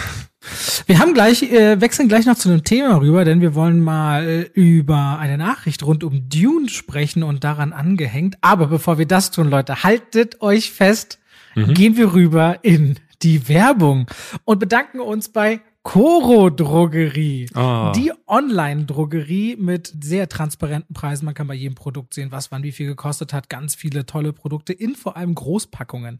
Das heißt, die Sachen gehen nicht erst zum Einzelhändler, sondern ihr könnt euch gleich fünf Kilo Reis, aber auch Normalgrößen wie jetzt ein Kilo Mehl oder so dort bestellen. Die haben ein ganz tolles Verpackungsdesign, wie ich finde, die Bio-Qualität. Ich koche ja seit Jahren und zu Hause ganz viel und gerade bei vegan guckst du auf ganz viele Produkte und vergleichst sie miteinander. Aktuelles Beispiel ist zum Beispiel, wir essen viele Rahmen Rahmen. Und wenn du einen Miso-Rahmen dir machst, brauchst du ja unter anderem auch ein gutes Erdnussmus, du brauchst eine gute Tahin, auch wenn man viel Humus und sowas macht. Und da gibt es himmelweite Unterschiede. Und da muss ich auch wieder sagen, die Koro-Produkte sind Knaller. Die sind wirklich Knaller. Und ich denke jedes Mal beim Ausprobieren immer wieder neue Sachen. Und ich habe jetzt schon auf der nächsten Ausprobierliste vor allem deren Kichererbsen, wenn ich Humus mache. Klingt jetzt für alle wie blöd. Die haben halt hunderte Produkte. Und ich sage jedes Mal was Neues, was mir auffällt. Aber ich finde eben jedes Mal auch was Neues, was zeigt, dass die gut sind. Und wir haben tatsächlich viele, viele Zuschauer, die mir regelmäßig schreiben, dass sie das auch ausprobiert haben und schicken mir ihre Produkte und tatsächlich ganz großer positiver Zuspruch an der Stelle kann ich jetzt wirklich nach, die haben bestimmt schon 20 Folgen oder so gesponsert, glaube ich, mit, wenn ich jetzt mal zurückschaue, oder David? Ich glaube, ja, ja. Also ich muss sagen, Coro begleitet mich mittlerweile durch mein Leben, als hätte es sie nie nicht gegeben. Und ich muss sagen, es fühlt sich kompletter an dadurch. Und wenn ihr jetzt Lust habt zu sagen, oh, da bestelle ich natürlich oder ich bestelle wieder, habt ihr nach wie vor die Möglichkeit, mit unserem Code Schwafel5 zu bestellen. Schwafel als Wort und die Zahl 5 dahinter direkt dran, dann bekommt ihr nochmal 5% Rabatt bei dem Online-Shop von Coro. Vielen Dank an dieser Stelle und damit gehen wir raus aus der Werbung zurück zu einem Thema, über das wir reden wollen, denn. Willst du gar nicht wissen, was ich zu Ted Lasso zu sagen habe? Oh, ja, oh Gott, ich habe es ganz vergessen. Ja. David, Ted Lasso, erzähl mal. Hm, ich war ja skeptisch, ähm, habe ich ja hier schon mehrfach gesagt. Du hast ja. mich immer wieder überreden wollen, die Zuschauer haben mich immer wieder überreden wollen, die Zuhörer haben mich immer wieder überreden wollen. Dir haben Leute geschrieben, überrede doch mal David, dass er Ted Lasso guckt. Also sehr weird. Und ich dachte so, das muss ja vor allem auch, das, weil das eine Apple, Apple TV Plus Serie ist. Ich meine, das ist von allen Streamern so ziemlich mit die kleinste, mhm. wo nicht viele jetzt ein Abo haben. Lohnt sich aber. Also ich muss sagen, ist die beste Serie, die ich seit Jahren gesehen habe. Ich habe da auch nicht so dran glauben wollen, weil ich irgendwie diesen Stick irgendwie mit, äh, er ist ganz naiv, aber so gutherzig und das, es gibt eine Folge, da sagt er, dass seine Frau ihn, dass die so in, in haben eine Ehekrise, weil er ist ihr einfach zu positiv. Und ich kann voll mit dieser Frau mitfühlen, weil ich denke so, ja, das, das muss doch total nerven. Und dann sehe ich diese, also in der Theorie, und dann sehe ich diese Serie ja. und denke aber so, nee, krass. Nee, krass. Also, und die Serie ist sehr viel mehr als das, was ich dachte. Ich dachte, das ist wirklich so, er kommt dahin, sagt so, äh, ich habe keine Ahnung von Fußball, alle lachen ihn aus und dann aus Zufall macht er, man kennt diese Stories ja irgendwie dann auch, dann macht er mal einen richtigen Move und dann arbeitet er sich so rein, aber er bleibt trotzdem so wie Homer Simpson. Ein bisschen trottelig und stellt sich aber heraus, ist er gar nicht. Und es gibt schon in den ersten zwei, drei, glaube ich, vier, vier Folgen passieren dann schon Dinge, wo ich merke, oh, es, da geht's immer wieder auch hart an die Fields. Also immer wieder kommen Situationen, mir sind dann irgendwann, ich weiß nicht mehr in welcher Folge, kamen mir die Tränen bei irgendeiner Folge immer und immer und immer wieder passieren solche Momente, wo ich denke, ey, wie krass ist das denn geschrieben? Die Charaktere sind krass geschrieben. Jeder einzelne davon hat fantastische Charakter-Arcs, also diese Charakterbögen. Jeder einzelne dieser Charakter, Charaktere sagt wirklich klasse Dinge. Die Dialoge sind fantastisch geschrieben, sind klug geschrieben. Also auch so, als hätten die Macher Jahre an therapeutischer Erfahrung hinter sich, weil die wirklich auf einem hohen emotionalen Intelligenzlevel miteinander reden, die äh, Charaktere. Die sagen auch oftmals gar nicht so diesen oberflächlichen oder direkten Scheiß. Die sagen nicht so, ey, du wirkst aber traurig, sondern du kannst manchmal, du, du folgst einem Gespräch, merkst, der eine Charakter versteht gerade das, was der andere Charakter sagt. Also es gibt zum Beispiel Roy Keane, einen Fußballer, der, der sagt zum Beispiel seine Nichte, die nervt. Oh, die nervt meine Nichte, die muss die, die vom Kindergarten abholen. Und keiner der Charaktere sagt zu ihm jemals, ach Roy, Mensch, wir wissen doch, dass du eigentlich ein gutes Herz hast und dass du deine Nichte liebst. Sagt keiner, sondern er geht im nächsten Bild los, nimmt die Kleine an der Hand und liest ihr aus dem Buch vor. Das braucht es nicht in dieser Serie, weil die ähm, Autoren verstehen, dass ihr Publikum klug genug ist, dass sie finden wollen, zu verstehen, dass sie diese emotionalen ähm, Züge lesen können. Und ich dachte so, das habe ich nicht erwartet. Also die Geschichte ist, ich gucke der gerne zu. Es gibt schwache Folgen, gerade die zweite Staffel fängt echt schwach an und da gibt es eine Folge, die fand ich regelrecht doof. Und es gibt äh, Story-Entwicklungen, mm, finde ich, ne, finde ich schwierig, so weil. Es gibt auch ganz weirde Ausreißer, allein diese Coach Beard-Folge. Diese eine Nacht, wo du sagst, was ist denn das? Ja, ja, genau. Es gibt wirklich auch diesen Coach Beard, finde ich, der ist so ein netter Comic Relief Charakter, aber ist ehrlich gesagt so gar nicht meins, muss ich sagen. Der hat mir überhaupt nicht gepasst. Die Chefin ist der Hammer. Er ist der Hammer. Ähm, dieser Nate ist der Hammer. Die Fußballer, alle super. Äh, generell die Frauen im Film sind der Überhammer. Ähm, also die, die beiden Hauptdarstellerinnen vor allen Dingen.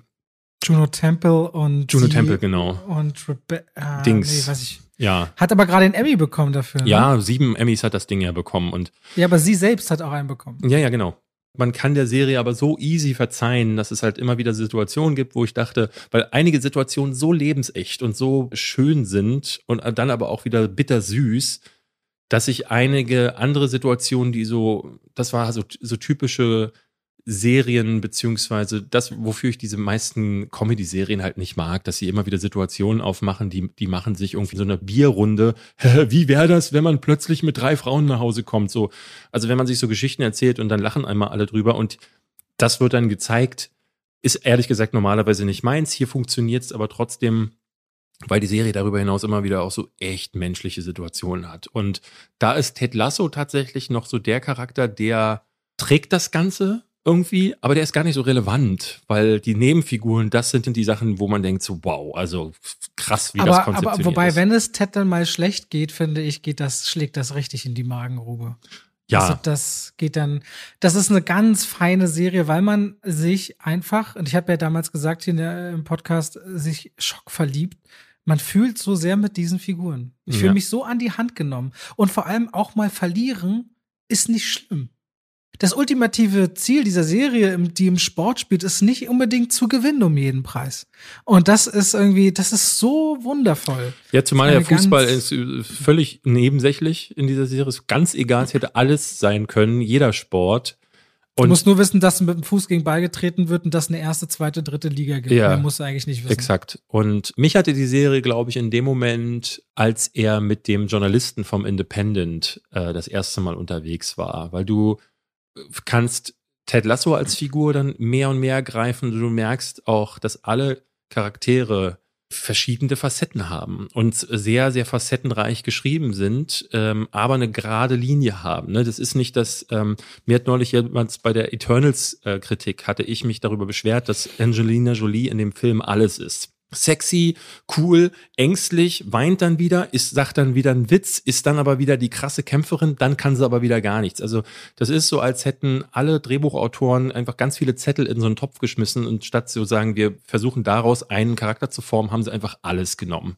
Und dann schrieb mir jemand in den Kommentaren, äh, was willst du eigentlich? Normalerweise beschwerst du dich immer, dass so wenig Charakter ist, jetzt ist zu viel Charakter. Und manche Leute verstehen ganz offenbar nicht, ähm, dass eine viel Charakter haben nicht bedeutet, dass du nicht trotzdem einen Charakter hast. Dass du, du hast einfach Facetten, aber dein Charakter sollte sich nicht ändern. Und das merke ich, ist richtig gut konzipiert bei Ted Lasso. Das ist auch wie so ein Jenga-Turm, weißt du? Du kannst doch nicht nur, weil du viele Steine hast, das muss, das Ding muss ja auch noch in sich stehen und, ne, und funktionieren. Bringt ja nichts, wenn ja. du alles am Boden liegen hast an Steinen mit Charaktereigenschaften. Das heißt ja toll, jetzt hast du viele Eigenschaften, aber es ist trotzdem Müll. Also, also du musst es schon auch zusammenfügen zu etwas, was sich trägt. Es ist vor allen Dingen so, ich gucke ja nicht so viele Serien. Deswegen ist natürlich mein Wort, wenn ich sage, das ist die eine der besten Serien, die ich seit langem gesehen habe, gibt nicht so viel her. Aber ich habe ja zum Beispiel versucht, reinzukommen in Infiltration, beziehungsweise ich glaube in Deutschland heißt es Invasion auf Apple TV Plus. Trailer sah nicht schlecht aus, mit Sam Neill wurde geworben, ähm, Aliens greifen die Erde an. Ich habe auch die erste Folge fast zu Ende gesehen, aber ich war so nach 40 Minuten C. Diese, die, C. Na, aber genauso C. Also es sind jetzt vier Folgen online, glaube ich, oder fünf. Es ist so sterbenslangweilig und es ist bisher noch nicht eine einzige Sache mit Außerirdischen passiert, sondern okay. es sind Charaktere da zu sehen, deren Schicksal ich folge, die alle Kacke sind, die will ich alle nicht begleiten und das ist halt so, ne, du, du kannst eine Serie konzipieren und auf zehn Folgen strecken, aber du siehst ganz häufig, die hatten eine Prämisse, die hatten eine Idee, die, haben, die müssen sie jetzt irgendwie ausweiten. Und das, was? Warum lachst du? Nee, ich habe nur gerade gesehen, wir sind schon über 50 Minuten und haben noch gar nicht mit dem Thema angefangen. Ja, ja. Ich höre dir vollkommen zu. Ich fand das nur wieder bezeichnend für uns. Hat, ja. Fühlst du dich verunsichert, wenn ich lache? Das habe ich ja noch nie gesehen, David. Ich dachte gerade, weil ich ausweiten gesagt habe, nein, ähm, nein. kommt jetzt ein Wie Sex bitte? Was hätte? Oh Gott. Also ähm, das, nichtsdestotrotz. Alles klar, David. Ja, alles klar. Das, was sagt das über mich aus? Ich weiß. ähm, nee, also ich denke schon, dass man das an solchen Serien wie Ted Lasso vor allen Dingen äh, zuschreiben muss, wie clever sie auch über eine ganze Staffel hinweg konzipiert sind. Also nicht nur, dass es pro Folge funktioniert und dann ist die nächste wieder scheiße.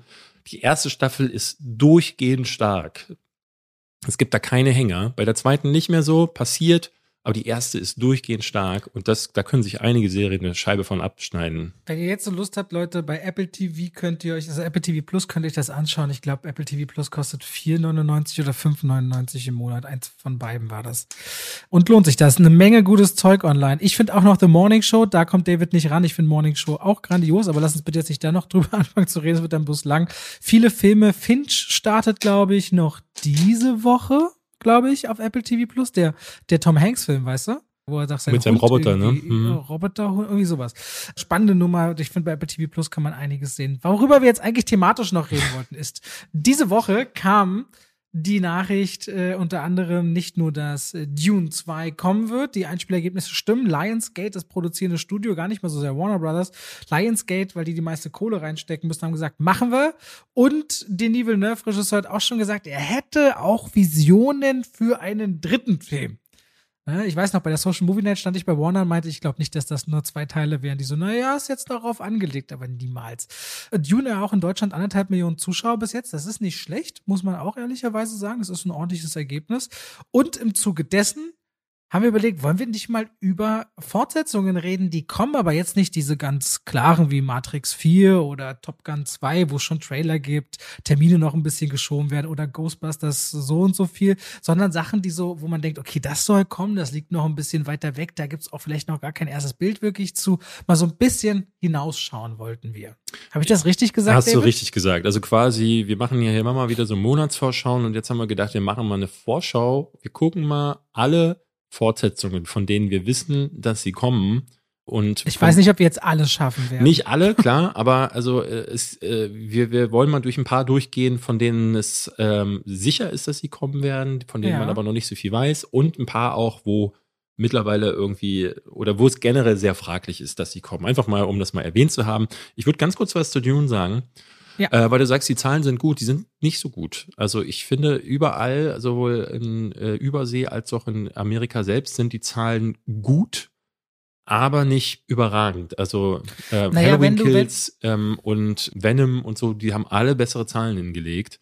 Und jetzt in der zweiten Woche, ich weiß nicht, ob du die News heute gelesen hast, über das Wochenende ist Dune ich glaub, um 70 Prozent fast ne? 70 Prozent eingebrochen. Er hat nur noch 15 Millionen eingespielt. Das heißt, in Amerika hat er noch nicht mal 70 Millionen Mhm, aber ich glaube, wenn du diesen Stoff anfängst und du baust mehrere Filme und du fängst dann an mit diesen Double-Feature gucken und so, da ist die Rentabilität eines ersten Teils, wenn du die Fanbase aufbaust, äh, kannst du, wirst, wird man rückwirkend nochmal gucken müssen. Wenn du in die Reihen ja guckst, sind ja oft erste Teile schwächer als das, was danach kommt. Und ich glaube, auf dieser Entscheidung basierend plus den Pandemiefaktor ist das vertretbar, was sie da machen. Ich bin überrascht, muss ich sagen. Ich, ich bin froh, dass es bereits einen Greenlight für einen zweiten Teil gab. Aber ich bin überrascht, dass der erste nicht viel stärker läuft. Ähm, es mag sein, dass dieses Wüstensetting, das vielleicht Science Fiction, vielleicht Denis Villeneuve, vielleicht ist kein großer Darsteller bei. Ich kann mir auch nicht ganz erklären, was es dann letzten Endes ist, warum gerade die Amerikaner auch sagen, nicht, sie gehen da rein wie in Venom 2. Man versteht das ja immer nicht so ganz, aber ähm, ja, ein bisschen enttäuscht bin ich schon. Und diese Woche kam dann die Ansage von Denis Villeneuve zumindest, er würde danach auch überlegen, ob er Dune Messiah, das ist ja das zweite Buch, ähm, ob er das auch noch aufgreift als einen Film. Was ich dann auch wieder interessant finde, aber offenbar, das hatte ich dann auf Reddit gelesen, haben ganz viele gesagt, oh, mach das bloß nicht. Denn Buch Nummer zwei bietet wohl fast keine Action, sondern ist wirklich wie Game of Thrones. Also viele Verwicklungen, viel Politik, viel Hintergrund und gar nicht wirklich viel Story-Entwicklung. Also, so wie ich las, ist wohl erst God, of, God Emperor of Dune und das ist schon das fünfte Buch erst wieder so ein Ding, wo die Leute sagen würden, das würde Sinn machen, das zu verfilmen, weil es dann halt mit dieser Story wirklich auch noch in Region geht. Da kommen dann die spektakulären Sachen. Finde ich eine interessante Ansage von Denis Villeneuve. Ähm, Finde ich eine interessante auch Perspektive der Fans, die sagen, nee, mach mal lieber nicht. Ich bin da so ein bisschen skeptisch wieder geworden, merke ich, weil ich ähm, nicht so ganz weiß, was mit Dune, wohin das gehen wird. Denn wenn der nächste Film, ne, wenn der erste Film jetzt nicht so viel einspielt und der nächste auch wieder so verhalten startet, wird es keinen dritten Teil geben. Das macht Warner ja, nicht. Ja gut, aber da hätte man ja zumindest so diese Grundgeschichte erzählt. Das wäre jetzt nicht das Schlimmste. Ich meine, von zwei Filmen war immer die Rede, wenn alles gut geht. Alles darüber hinaus ist erstmal ein Bonus, ja. würde ich sagen. Es gibt äh, übrigens ein Startdatum am 20. Oktober 2023. Ähm, ja. soll der kommen. Na, wenn er im Herbst dreht nächstes Jahr, dann hat er ein Jahr Zeit. Er hat gesagt, er wäre bereit im Fall 222 zu drehen. Lass uns mal über Fortsetzungen sprechen. Fortsetzungen. Und was, was hast du so drauf? Wir hatten natürlich vorher. Ich habe einiges, dann haben wir so ein bisschen sortiert, da habe ich nochmal geguckt, mir so Listen. Also für mich ist ganz vorne erstmal, weil ich es überhaupt nicht will, König der Löwen 2. Das ist für mich das Schlimmste. Ich habe, glaube ich, einmal die Zeichentrick-Fortsetzungen gesehen, so hier Simbas Stolz und wie die hießen. Dann gab es irgendwie noch Timon und Pumba Spin-offs, aber natürlich, nachdem die John Favreau-Variante von äh, Lion King äh, ich glaube, 1,6 Milliarden oder sowas eingespielt hat, kommt The Lion King 2 von Disney und John Favreau wird nicht Regie machen, sondern Moonlight-Regisseur Barry Jenkins Was? springt rein. Nein. Ja. Quatsch, ja? das, das ist ein Fake, das kann doch nicht sein. Du, das äh, glaube ich nicht. Okay, Barry. Ich, also, ey, du, Game. wenn die Informationen so, wenn du die so hast, ne, aber ähm, es gibt's ja ganz häufig, dass so solche News erstmal, hey, wir hätten gerne das. Hier vom September 2020, Outnow zum Beispiel, Disney engagiert Moonlight-Regisseur Barry Jenkins für The Lion King-Fortsetzung. Dann Rolling Stone, König der Löwen 2, Oscar-Preisträger Barry Jenkins, Deadline. Deadline schreibt The Lion King Prequel, Kevin Harrison, da, da, da, Lead Cast for Disney und Barry Jenkins. Warum? Warum macht, warum? 1,6 Milliarden. Was glaubst du, wie riesig der Paycheck auf dem Oscar-Gewinner Regisseur ist für Lion King 2? Aber der erste war, der wurde du? komplett von der Kritik zerrissen. Es gibt niemanden, David, der diesen Film. Ich habe dich nach dem Paycheck gefragt. Ja, aber Barry Jenkins ist doch jemand, der ist ein guter Robert. David, wenn dir da jemand zwei, drei Prozent Crossing Points gibt und du spielst es auf Disney Plus aus, das ist das eine Projekt, was du machst, damit deine Familie, deine Kinder, deren Kinder und deine Urenkel sich nie wieder Sorgen um Geld machen müssen. ja, okay. Okay, mit diesen Wahrheiten muss ich, muss ich lernen, umzugehen. Da hast du recht. So, boah, das bin ich ja. Ich hatte, ich hatte auch gelesen, dass sie überlegt haben, Aladdin, der war ja auch ein relativer Erfolg. Aladdin 2. Aladdin 2 ja zu machen. Gibt's ja auch, genau wie bei König der Löwen, gibt es ja die Animationsvorlage, die irgendwie nur direct to VHS damals rausgekommen sind. Mhm. Werden sie wahrscheinlich nicht machen. Aber auch das war ja ein Film, der nicht so gut bei der Kritik ankommt. Ich weiß noch, wir beide mochten den damals sehr im Kino. Ja. Und das könnte ich mir, glaube ich, auch antun. Aber solche, ähm, das hat man ja auch bei den Animationssachen gesehen. Die sind nicht ohne Grund auf VHS rausgekommen. Die sind halt einfach, wie auch die TV-Serie von Aladdin, nett, ja, weitere Geschichten zu erzählen, aber für einen Film reicht's dann halt irgendwie nicht mehr. Und bei König der Löwen, was soll das denn werden? Was wollen ich die denn weiß nicht. erzählen? Wird richtig, weiß ich nicht, bin jetzt schon sauer. Bad Boys 4. Will Smith und Martin Lawrence kommen zurück. Ja. Für Bad Boys 4 tatsächlich. Äh, was dann genau Jerry Bruckheimer wird wieder produzieren. Um was es da jetzt genau geht, keine Ahnung. Aber der Film lief ja wirklich stark. Der hat ja viele Fans mobilisieren können, der ersten beiden Teile tatsächlich. Insofern nicht wirklich verwunderlich dass Bad Boys 4 kommen wird. Aber was auch noch so ein Klassiker ist, dass Eddie Murphy ja gerade, ne, Prinz aus der Munda 2 und so weiter und so fort, dass er ja, das war ja immer lange Thema, aber dass er als Axel Foley zurückkommt in Beverly Hills Cop 4, jetzt wahrscheinlich als äh, für Netflix, ne? Mhm. Wenn Paramount mit Netflix einen Deal zusammen macht, das wird uns auch äh, erwarten. Da sollen die Dreharbeiten dieses Jahr noch beginnen zu. Von den Bad, also witzigerweise von den Regisseuren von Bad Boys for Life, äh, die den ja. gemacht haben, die machen jetzt Beverly Hills Cop 4 generell ist mhm. Eddie Murphy macht wieder relativ viel, aber gefühlt äh, irgendwie nur so Sachen, die schon mal irgendwie Erfolg hatten. Aber da kommen wir jetzt gleich dann noch zu, zu anderen Kandidaten. Denn Eddie Murphy wird auch, weißt du, wo er noch mitspielen wird? Ich habe so ein Gefühl, dass ich, dass du gleich sagst, schon gehört habe, aber es schießt jetzt nicht aus der Kontext der Pistole. In Drillinge. Äh, also es gibt, ah. gibt ja Twins, Zwillinge, ja. dieser ähm, Film mit ähm, Arnold Schwarzenegger und Danny DeVito von 1991 oder so in dem Dreh, wo ne, stellt sich heraus, haha, der kleine Mann, der, der pummelig ist, ist der Bruder von dem großen Mann, der sehr muskulös ist. Wie kann das denn sein? Mega Komödie. Ist ehrlich gesagt nicht so meins gewesen, aber ähm, gab mehrere Fans. Stellt sich heraus, die sind ja in so einer Spermienbank gezüchtet worden. Da war noch ein Spermium mit involviert und zwar eines, das Eddie Murphy hervorgebracht hat. Deswegen heißt jetzt der neue Film Triplets, also Drillinge.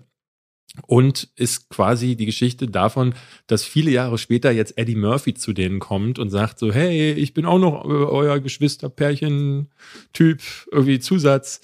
Wieder gemacht von Ivan Reitman und ist jetzt schon in der Pre-Production. Das heißt, also da kann man vielleicht sogar schon Ende nächsten Jahres mit rechnen. Hätte ich nie gedacht. Also es wird ja seit Ewigkeiten, also auch eine, eine Fortsetzung, die immer wieder rumgeistert, ist Conan, beziehungsweise Legend of Conan oder King Conan, mhm. wo quasi dieses Bild aufgegriffen wird, was ganz am Ende von Conan oder Conan der Zerstörer, ich weiß es gar nicht mehr, ähm, aufgemacht wird, wo Conan auf so einem Thron sitzt und dann so mit einem Bart und so. Das, das sollte immer mal aufgegriffen werden und ähm, geistert seit Ewigkeiten rum, will Arnold Schwarzenegger auch schon ewig machen, aber der Mann wird nicht jünger. Und dass er ausgerechnet Zwillinge fortsetzen will, das finde ich schon sehr skurril. Also da bin ich sehr gespannt. Und wieder so ein Film, wo Eddie Murphy und wie sie alle heißen, immer nur so auf alten Franchises, die endlos alt sind, herumreiten. Auch Sylvester Stallone hatte ich gestern gesehen. Ja, da wollte ich, wollte ich gerade dazu sagen, weil Sylvester Stallone äh, neben natürlich Expendables 4, aber das ist ja schon relativ vorangeschritten. Da kommt wohl Rocky 7. nee, ja, nee, also ich habe ich hab einen Instagram-Livestream mit ihm gesehen. Da hat er über mehrere Projekte gesprochen und er sagte, Rocky 7 hat er Ideen, aber ich kann mir nicht vorstellen, dass da was kommt. Aber Demolition Man 2?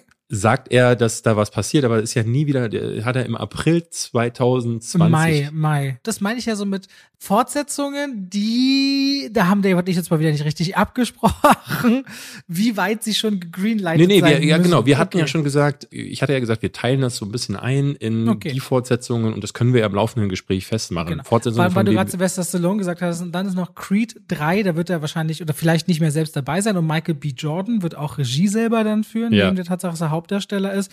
Aber das war jetzt gerade so die Runde. Also bei Expendables 4 kann man ganz sicher sagen, dass es den geben wird, weil der wird gerade gedreht. Ähm, ja, bei dem fünften, bei, bei Stallone weißt du nie, ob da, ob da noch eins kommt. Hat es denen genug Spaß am Set gemacht, dann machen sie ja doch weiter, habe ich das Gefühl. Ich würde ganz gerne zu äh, Expendables noch sagen, Tony Jaa wird mitspielen. Megan Fox, klar, wenn du an Actionfiguren denkst, wer kommt dir als erstes in den Sinn?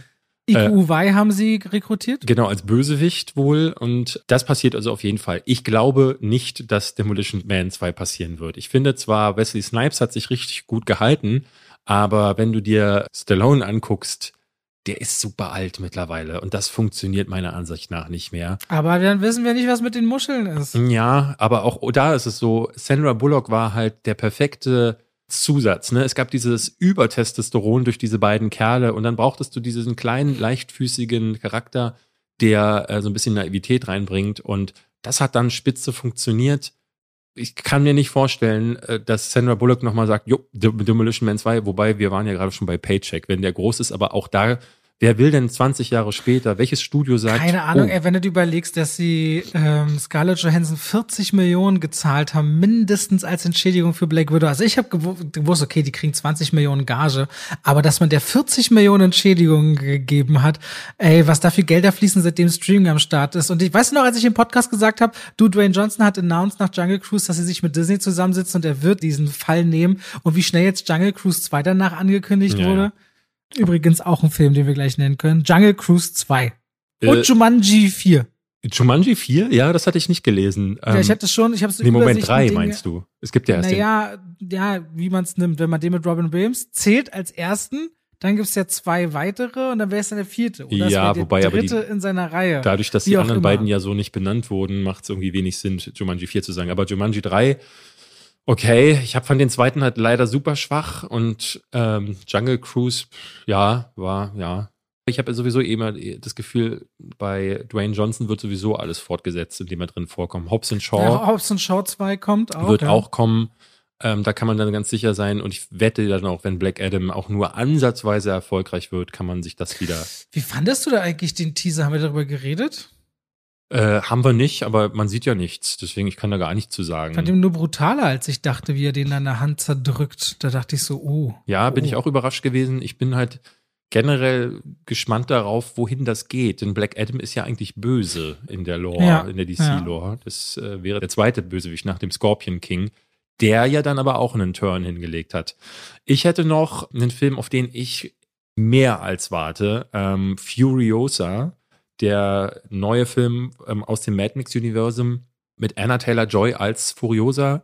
Mhm. Ähm, Mad Max selbst ist nicht mehr dabei, weil es eine Vorgeschichte ist. Ihr männlicher Gegenpart ist Chris Hemsworth. Und dieser, ja, den, jetzt muss ich den Namen wieder hinbekommen, Yaha Abdul Martin II.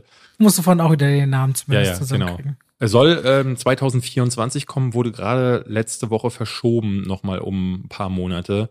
Aber das Ding ist jetzt mittlerweile endlich sicher, weil äh, bei George Miller weiß man ja nie, ob man 10 oder 20 Jahre darauf wartet, wann der nächste Film ja, kommt. Aber ja. Anna Taylor Joy befindet sich schon in Vorbereitungen, macht schon so Training, damit sie die Figur darstellen kann. Also das ist auf jeden Fall am, am Werden. Gerard Butler wiederum ist auch in seinem Franchise-Game drin. Also Greenland lief wohl so gut, dass ein zweiter Teil Nein. kommt. Das oh. Ende ist ja auch so, dass dann quasi man genau der heilige Ort der Sicherheit, so von da ausgehend könnte man quasi, wie man aufbaut, so postapokalyptisches Szenario herstellen. Und natürlich die Has Fallen-Reihe. Also man hört wirklich Teil 4, 5, 6, die planen da lange rein, die nee. äh, Has Fallen. Echt jetzt? Der letzte war ja gar nicht, gar nicht übel. Die Reihe wird ja in sich besser, tatsächlich. Ja. Die hat noch so weit unten angefangen, dass sie jetzt bei mittelmäßig angekommen ist. Der erste war Olympus Has Fallen. Der zweite war London Has Land, Fallen. London Has Fallen und dann Jetzt ist, ist Angel Has Fallen oder so. Angel Has Angel Fallen. Has ja, Fallen. Irgendjemand has Fallen. Ich habe gelesen, dass auch, ich weiß gar nicht, ob du den auf dem Schirm hattest, dieser Den of Thieves. Ich weiß wirklich nicht, wie der im Deutschen hieß. Ich kann mal kurz gleich nebenbei äh, gucken. Ähm der ist im Grunde so eine, ähm, das Spiel The Criminal Squad hieß der in Deutschland. Auch ganz schlimmer Name. Den, den, den mochte ich sogar. Genau, das ist im Grunde eine Klon von Heat, äh, wo so Bösewichte einen Heist planen oder er ist der Cop, der ihn äh, kriegen soll. Funktioniert quasi gar nicht, also zumindest nicht im direkten Vergleich zu Heat, weil er hat nicht das Charisma von äh, Al Pacino? Al Pacino, genau. Und der andere Typ, den ich gar nicht kannte, hat, ist nicht Robert De Niro und dadurch funktioniert das halt äh, nicht und der, der Plot ist halt geklaut und dann nicht so gut. Ähm, und davon wird es einen zweiten Teil geben. Ach stimmt, das, aber das, das habe ich vor einer Weile gehört mit Criminal Squad. Aber da freue ich mich drauf. Es hatte so eine dreckige Note, die ich mochte. Hattest du Gunpowder Milkshake auf dem Fantasy Filmfestival gesehen? Ich war dieses Jahr überhaupt nicht beim Fantasy Filmfest. Ah, das, äh, da haben der äh, Studio Kanal hat den zweiten Teil noch vor der Weltpremiere announced, ne? Also da Gunpowder Milkshake 2 ja. wird's geben, obwohl ich noch den ersten Teil überhaupt nicht bekommen. Ich habe den noch nicht gesehen, aber wurde announced. Aber wenn wir bei Action sind, dann kann ich vielleicht noch The Accountant 2 reinwerfen. Hat eine Weile den gedauert. Mit Ben Affleck war das, Genau, ne? Ben Affleck spielt irgendwie jemanden, der gut mit Zahlen ist und ansonsten nicht gut mit. Ähm ja, sehr gut mit Sniper-Gewehren. Ich habe der mal Social Movie Net zugemacht. Ich fand ihn cool. Der war gut, der war gut. Und der zweite Teil soll sich dann auch auf diese beiden Brüder, also da ist ja wieder unser Liebling dabei. Auch hier habe ich den Namen jetzt gerade nicht parat. Das ist schlimm. Was meinst du mit unser, du meinst John Berntal? John Berntal, ja. oder eher ja mein Liebling. Ich mag den ja total gerne. Ähm, und der wird diesmal in den Fokus gerückt werden. Sollte erst eine Serie werden. Und jetzt haben sie gesagt, okay, dann machen wir The Accountant 2 und 3. Jetzt haben sie gleich zwei Filme angekündigt. Das finde ja, ich bei so kleinen Indie-Erfolgen immer ganz schwierig, so, weil da würde ich gerne abwarten, wie der zweite Teil läuft. Aber apropos Indie-Erfolge und Serie, also der Übergang passt perfekt, da sind wir bei John Wick direkt, weil das war ja auch mal ein richtiger Indie-Action-Film, der dann groß geworden ist. Jetzt kommt ja mit Continental die Serie und Teil 4, auf den müssen wir gar nicht so lange warten, aber auch Teil 5 soll ja dann kommen, da sind sie schon auch voll dabei und Keanu Reeves hat gesagt, er spielt das so lange, wie er stehen kann, wird er John Wick spielen. Da können wir uns natürlich auch was freuen. Ja, ich bin gespannt. Aber der dritte Teil war ja schon so einer, ich habe dem vier Sterne gegeben, also acht bei mir, weil ja. ich die Action brillant fand. Hab aber lange überlegt, was für eine Wertung ich dem gebe, weil die Handlung war wirklich, wirklich dämlich. Und ich habe so ein bisschen die Sorge, dass das nur noch schlechter werden kann. Und Keanu Reeves wird auch nicht jünger. Ich fand gerade im dritten Teil gab es dann diesen Endkampf, wo er gegen diese beiden Typen aus The Raid kämpft. Und das war, das war so ein bisschen auch zum Fremdschmunzeln. Da konnte man es sehen. Und dann habe ich so ein bisschen die Sorge, dass je mehr da jetzt gemacht wird, umso, ne, weil der dritte Teil wäre jetzt eigentlich perfekt gewesen, um auch einen Schlussstrich zu setzen. Und dann wäre das eine in sich schlüssige, wirklich, wirklich hochgradig gute Serie gewesen. Und jetzt nochmal zwei Teile. Es wird doch die Gefahr nur größer, dass die nicht auf einem Höhepunkt rausgehen, sondern sich ins Nichts arbeiten. Ja, ich verstehe, was du meinst. Trotzdem freue ich mich drauf. Kannst du mir eigentlich einen Film nennen, der eine Milliarde Dollar eingespielt hat, außer Titanic? Und der nicht fortgesetzt wurde? Hättest du aus dem Joker erst, Joker erstmal. Der, genau, der, bei Joker, genau, darauf will ich ja hinaus. Ja. Das ist ja meine Überleitung. Oh. Aber ist dir, fällt mir gar nicht so richtig was ein. Äh, ja, also Joker 2 ist nicht offiziell announced, aber weil auch so Joaquin Phoenix und Todd Phillips, die halten sich so ein bisschen bedeckt, die können sich natürlich auch leisten. Das Ding war ein super Erfolg, Riesendiskussion, sah toll aus und die werden das, also es gilt irgendwie als sicher, dass da was kommen muss. Und ich glaube, es steht eher die Frage im Raum, ob der neue The Batman und dieser Joker irgendwie zusammen stattfinden oder nicht. Das scheint so ein ernsthafteres Thema zu sein. Äh, unter Fans, aber vielleicht auch dann bei Warner selbst, ob man das irgendwie zusammenfügen wird. Kann man auf jeden Fall sehr gespannt sein. Das war weißt, einfach ein richtig coole Charakter. Also ich mochte den Joker einfach sehr. Weißt du, was äh, heute Morgen angekündigt wurde? Heute Morgen? Mhm. Heute Morgen ganz frisch eine Fortsetzung angekündigt worden. Nee, was denn? Der blutige Pfad Gottes 3. Nee. Saint, Saints 3. Ähm, oh, ich habe den ersten geliebt, den zweiten nur einmal gesehen und nicht gemocht, glaube ich. Genau, der zweite war Quatsch und es gibt ja so eine ganz interessante Geschichte dahinter, weil der Regisseur soll ja ein ganz schönes ich will nicht schon wieder Arschloch sagen, aber man hört halt krasse Geschichten über Sag den. Sag eine Weinstein. Äh, nee, das, das nicht mal, sondern der soll einfach unglaublich schwierig sein und soll schon, bevor der erste Film gekommen ist, so ein Ego entwickelt haben, dass es wohl so schwierig mit dem war, dass ähm, eben der erste Film große Schwierigkeiten in der Entwicklung hatte und der zweite ja dann Jahre gebraucht hat, um zu kommen. Mhm. Kam dann, glaube ich, 2009 und danach gab es dann auch wieder äh, Gespräche über eine Fortsetzung und dann haben sich aber der Regisseur diesmal mit Sean Patrick Flannery, dem einen der beiden Brüder, in die Haare bekommen und also es gab wohl immer wieder Querelen hinter den Kulissen. Auch der Regisseur hat keinen weiteren Job. Der bekommt halt wirklich nur an seinem eigenen Set bekommt der einen Job, ansonsten in ganz Hollywood nicht. Und jetzt soll der das wieder inszenieren. Angeblich haben Sean Patrick Flannery und ähm, Norman Reedus beide am Skript mitgeschrieben. Wird wohl nächstes Jahr, ähm, nachdem Sean Patrick Flannery macht wohl gerade in The Boys mit. Ich weiß gar nicht, wen er da spielt.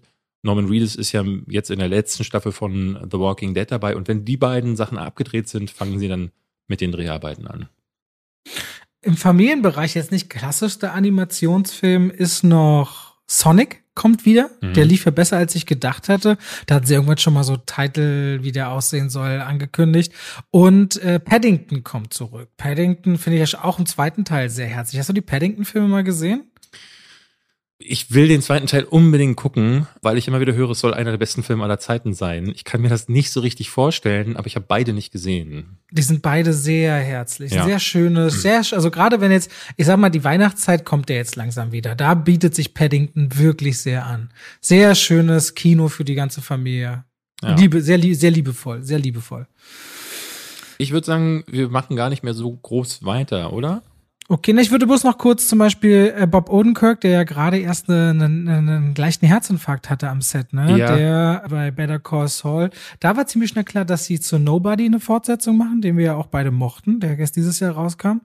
Nobody bekommt eine Fortsetzung oder ansonsten habe ich jetzt nichts auf der Uhr, wo ich sagen muss, da müssen wir jetzt noch unbedingt drüber. Nee, es gab halt ganz viele Fortsetzungen, die man halt wieder findet, äh, die seit Ewigkeiten, ne? Äh, Beetlejuice Jurassic- 2, ja. Dann äh, Jurassic Park, äh, Dominion. Genau, so Sachen, die man schon kennt, aber äh, was ich eher meinte, waren so Sachen wie Jurassic Park 2 oder Robocop oder so, wo es seit Jahrzehnten die, äh, die Ansage gibt, da kommt noch mal was. Oder The Crow wird noch mal neu gemacht. Ähm, Mhm. Indiana Jones 5 zum Beispiel kommt ja wirklich noch. Ähm, Aber verschoben ein Jahr, frisch. Genau, frisch verschoben, aber das ist halt wirklich auch so eine Witznummer, dass die da immer noch auch mit dem alten Harrison Ford planen. Aber genauso wie diese Serie sollten halt immer wieder andere ausgegraben werden. Es gab zum Beispiel vor zwei Jahren noch wirklich ernsthafte Gespräche über Lethal Weapon 5.